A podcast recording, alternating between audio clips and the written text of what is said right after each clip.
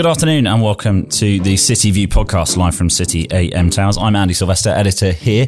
In a minute, I'll be joined by Jack Barnett, our economics and markets correspondent, to have a look at the latest inflation figures. And then after that, by Professor Sean Meehan, who will talk to us about customer centricity and why businesses need to put customers first to ensure genuine, long-term, sustained success. Plenty of corporate news around today. Darktrace shares down significantly after uh, yet another newspaper report linking the company to the Mike Lynch extradition case. Um, but really, there's only one show in town today, and that is the inflation numbers out of the Office of National Statistics this morning. Plenty of headaches for Rishi Sunak in there, plenty of headaches for Boris Johnson at Prime Minister's Questions today. But, Jack, plenty of headaches for the U K economy. Talk us through the numbers, and then we'll talk about just how bad they are on a sort of historical basis.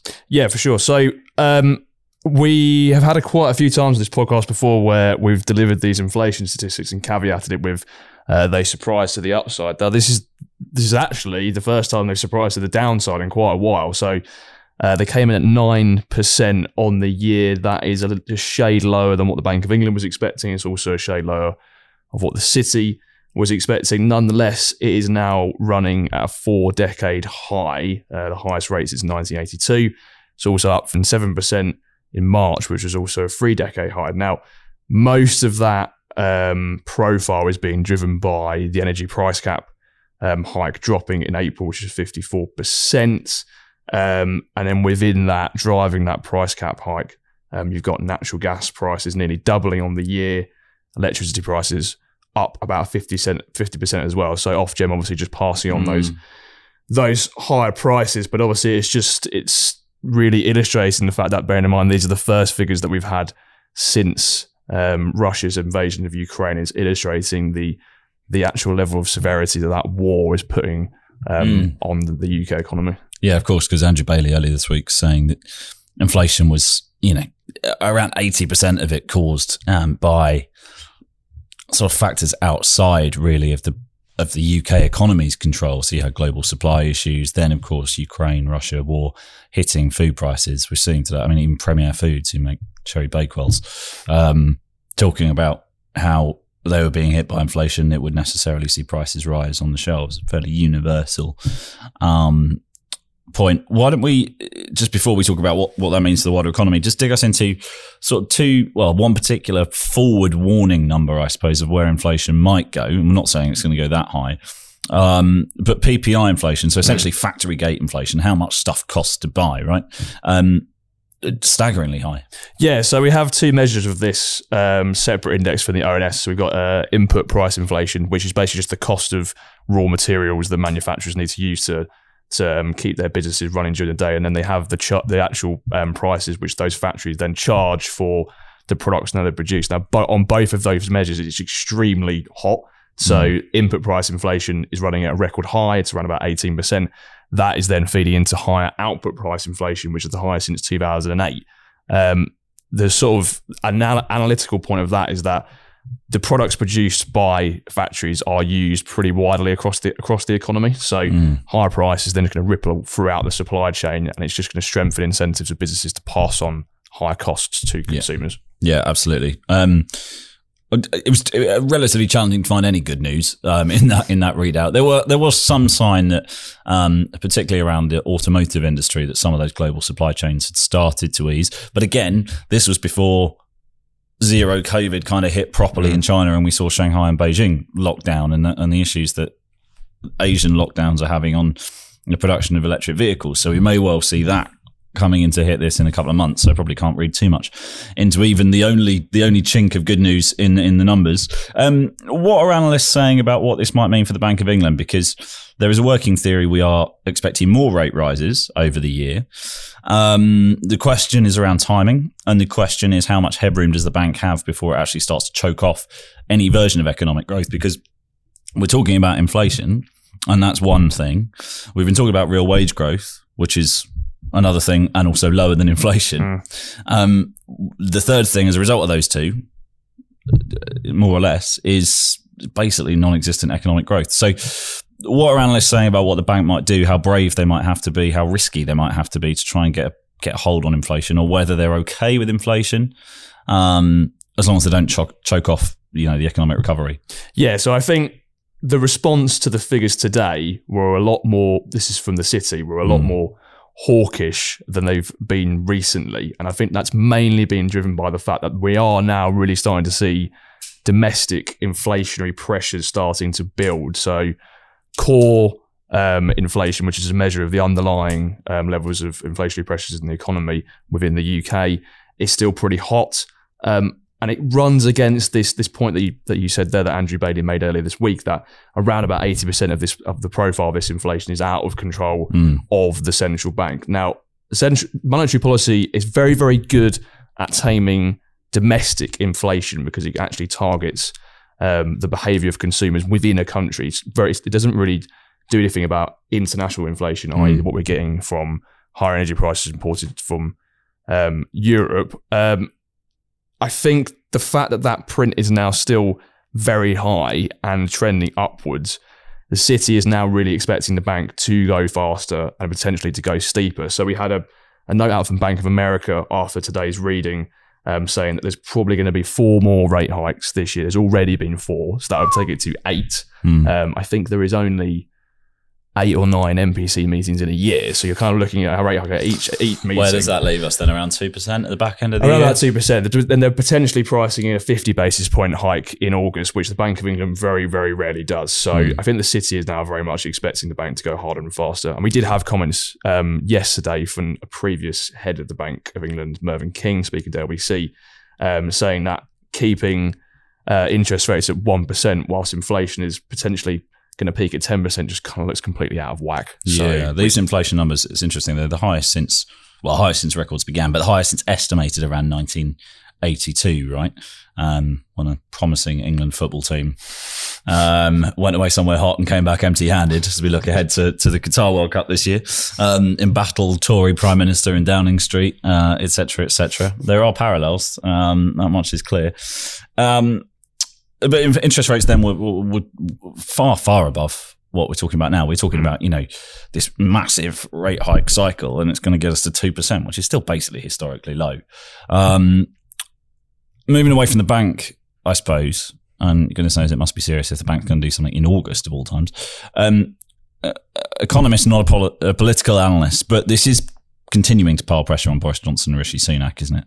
Yeah, one hundred percent. And I think economists are pretty unanimous in their calling for the Chancellor now to step in and ramp up support from what he's already provided at the moment, particularly for um, mm. the poorest households, because they are the people who are shouldering the greatest burden from this inflation shock, because it's been driven by energy prices. As we all know, they spend a greater proportion of their income on energy bills. Um, I think we've had quite a few reports and brief- briefings coming out from um, the Chancellor potentially bringing forward the income tax cut in the coming mm. months, also potentially ramping up the, um, the the the winter home allowance as well. So that will obviously help poorer households. Um, I think it now kind of looks, both from a political point of view and from an eco- economic point of view, that the point that Sunak was saying was waiting to see how far the energy price shock goes. I think now waiting till October, it doesn't look viable. It needs, something needs to happen now. Yeah, and unsurprisingly at City A M, um, my answer would would not be more finicky schemes and giveaways, but um, bringing forward that tax cut and probably doubling it as well. Anyway, Jack, we'll leave it there for now. Um, that was Jack Barnett, our economics and markets correspondent, going through inflation. I said there's plenty of corporate news about Netflix cutting one hundred fifty jobs in the U S as they feel the pain of subscribers leaving, um, no doubt in part due to that cost of living crisis. Elon Musk's takeover of Twitter continuing to be more interesting on Twitter uh, than it uh, than it actually may well be in reality. Um, Musk's still seeming to to imply that he would like to buy the firm for less than the forty-four billion US dollars he'd already agreed. Twitter, not exactly thrilled. We'll wait and see what U S regulators say to that too. And Burberry uh, looking towards a Chinese recovery, a Chinese consumer-led recovery, um, as they hope to build on some post-pandemic growth.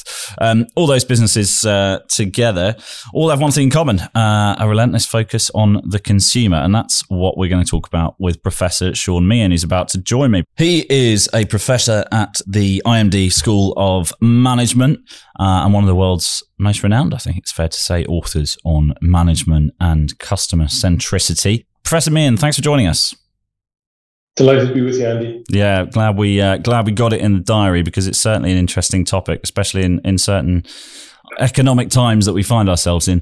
Um, let's start with uh, sort of zoom out to the, the top level and around customer centricity and, and what that means in a sort of the theoretical management school sense. And we'll come on to what it looks like in the real world um, after that. Sure. Um, customer centricity is essentially about creating customer value in new and better ways. And accepting for management, accepting that that is your raison d'etre. That's why you're there. You're not there to pump up the share price. You're not there to fill your pockets. You're there to create customer value in new and better ways.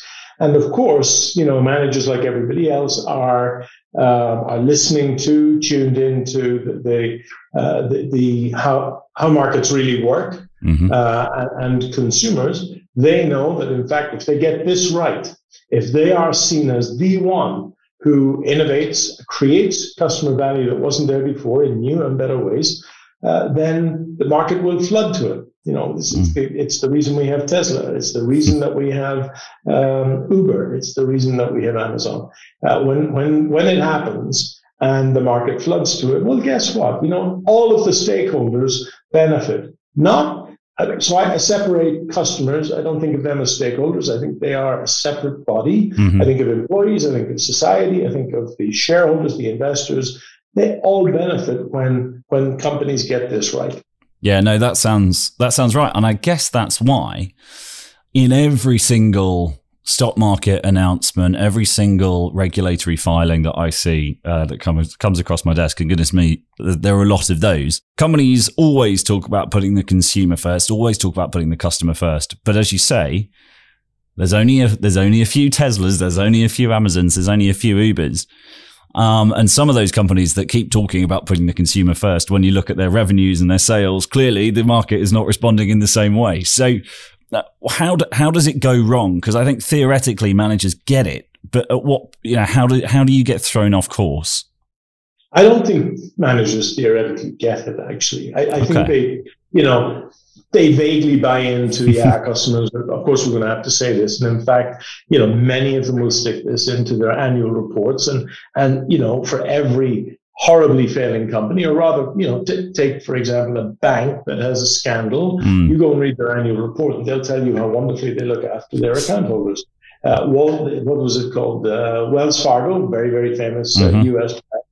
Uh, nearly was taken to its knees. It was a great community bank, very, very genuinely customer focused in a long, in, in a long tradition. Um, and it's it, it's uh, its C E O, its chairman, and so on in the uh, in the annual report. Very, very happy to talk about customer centricity and all mm-hmm. of this sort of stuff.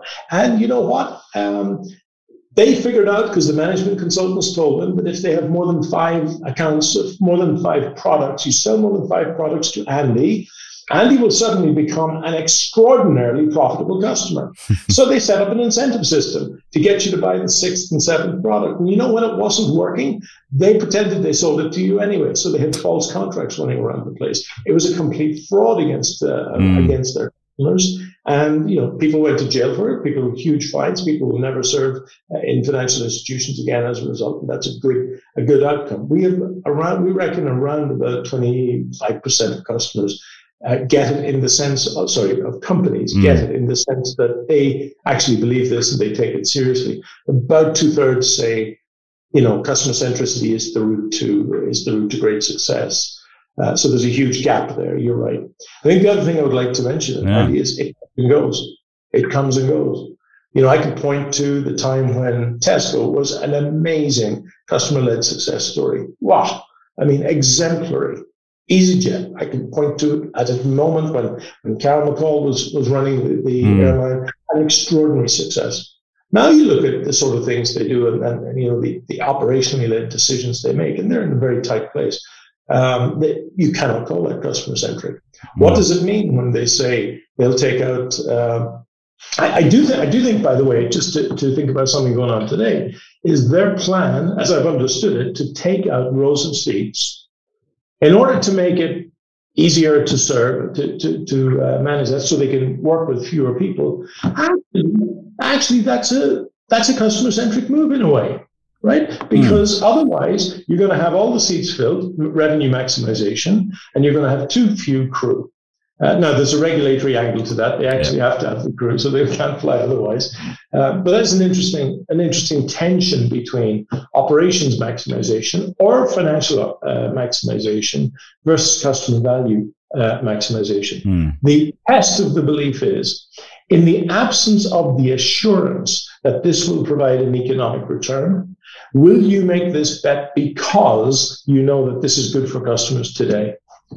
Yeah, that makes perfect sense. And it's interesting what you're saying about about that coming and going in, in even within businesses. We're we're in a very we're heading at least into, if we're not there already, very tough, I think, economic times. Um, and businesses will presumably be judged even more by their customers as to whether they do feel like they're being put at the heart of what a business is doing, whether they do feel like they're appreciated. What I'm trying to say, I guess, is that for businesses, this is the moment to put the customer front and center. How do successful businesses do that and, and make sure that it is embedded throughout, you know, the layers of management? Because it, it's all very well, as we've talked about, the C E O talking about it in the annual report, but clearly it comes down to, you know, individual managers far lower down the chain having that same yeah. belief. Yeah. So I think there's two things here, Andy. One is, is that a fair premise? I'm not one hundred percent sure that that now is the moment. I think always is the moment is one simple answer to it. But, you know, we've come out of COVID. No one can get any staff. You go to a hotel today, uh, you know, good luck with that experience. And, and boy, you're going to yeah. pay double the price. I, I you know, I, I'm experiencing that myself. They will be full in the summer. And they'll be run on, on shoestring budgets. People will have bad experiences. That is going to cause a problem in the future. Mm. Now, what's their alternative? Turn people away? Uh, they, they, you know, they they'll have to close. Do they make people unemployed? It, it is a there's a, there's a tension here that, that just suggests to me that firms with big balance sheets in the last few years, firms with very big balance sheets have survived COVID. Firms with not big balance sheets have been less likely to survive COVID. So the consumer is going into a period of inflation where the big balance sheet people, which is not necessarily the customer-centric people, mm. you know, they may have been customer-centric, that may have been how they got that way, but they lose it on the way to the big balance sheet. They're going to be the ones that are going to mop up and make a lot of money in the very short term. But it is a short-term game. Yeah. How you put it in place? I think how you put it in place is that you, first of all, you have to believe it. Mm. I mean, you can't, you can't make it up. On the other hand, you can put tools and practices in place, even if you don't believe it. So you can put loyalty schemes in place, uh, and and you know there's a, there's an economic uh, um, rationale for that. Uh, you can have um, various schemes at various pricing, segmentation. You can use a lot of customer journey analysis to try to make the customer journey better. If you're only doing so, it depends what your motivation is. If your mm. motivation is that this is this is great for the customer, then you'll take the hit. If your motivation is there's to get us to superior economic performance, then you won't take the hit. Tesco would never have invested in One in Front if it was about the immediate economic hit. They invested in One in Front. They ballooned their cost as a result of, of that and other things they were doing at the time, and they said this will pay off in the longer term, and it did pay off in the longer term for them. Mm. When you put it in place is that you signal through putting something in place like One in Front, and then you explain, here's why this made sense to us, and this is what we believed. This is an example of our belief system. The only way people, um, employees, uh, believe uh, or, or come to learn what is expected is what's rewarded, what do they get a pat on the back for, what conversations do we have time for, uh, well, how do we start meetings, what's on the agenda? These are all signals in the organization. But, but what we have found, what Charlie and I have found, is that you go, you go, what you have to do is you've got to create an opportunity for a big moment of belief, mm. which which is a significant investment where people are going to go like, wow, really? We're doing that? Poof. And then that works out correctly. That works out as, as they hoped it would work out. It's successful. People, customers are flocking to it. More footfall, more turnover, whatever mm. that might be. And as a result, they say, that works. We should do more of those. So that you get mini moments of belief. There's a story about a, a bank that handles banking, who uh, somebody was brought in from another bank. They said, "Okay, we're you know we're issuing a new credit card," and the guy said, "Oh, fantastic! I'll keep track of you know how many credit cards are getting issued." And his manager said, "No, you won't."